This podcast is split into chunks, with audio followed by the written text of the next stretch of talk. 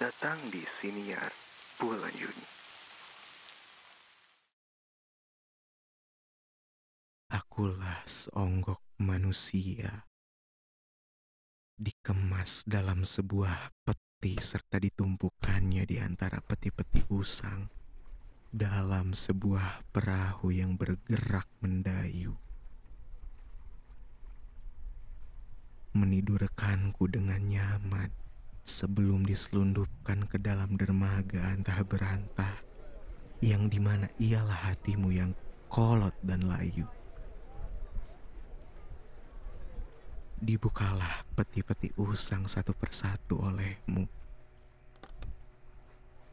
Responmu acak dan aku hanya bisa menebak.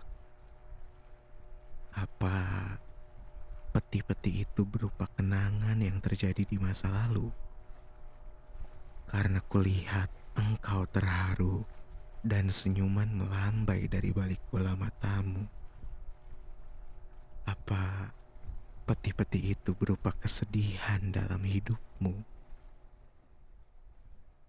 Karena kulihat engkau menangis terseduh-seduh, ditemani melodi-melodi nyaring dari nafasmu yang memburu. Apa peti-peti itu adalah hal yang sama denganku?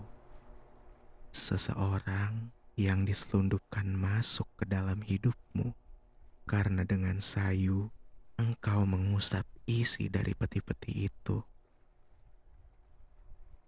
Aku ketakutan dan menyisakan aku yang sendirian. Saat pertama kali aku disandarkan pada dermaga hatimu, aku teramat yakin bisa mendatangkan seorang perubahan masuk bersamaku. Menjauhkan hatimu dari suasana mati dan sendiri, serta menyisipkan skenario-skenario yang berupa tragedi atas aku dan perubahan yang akan menghasilkan seseorang bernama kebahagiaan. Harapku begitu sederhana, bukan? Namun sayangnya, setelah dua peti terakhir yang tersisa, hanya aku yang tidak dibuka. Dibiarkan kedinginan membangkai dengan kesendirian di pinggiran laut dengan ombak-ombaknya yang berdebur. Aku menunggu, menunggu, dan menunggu hingga aku ditenggelamkan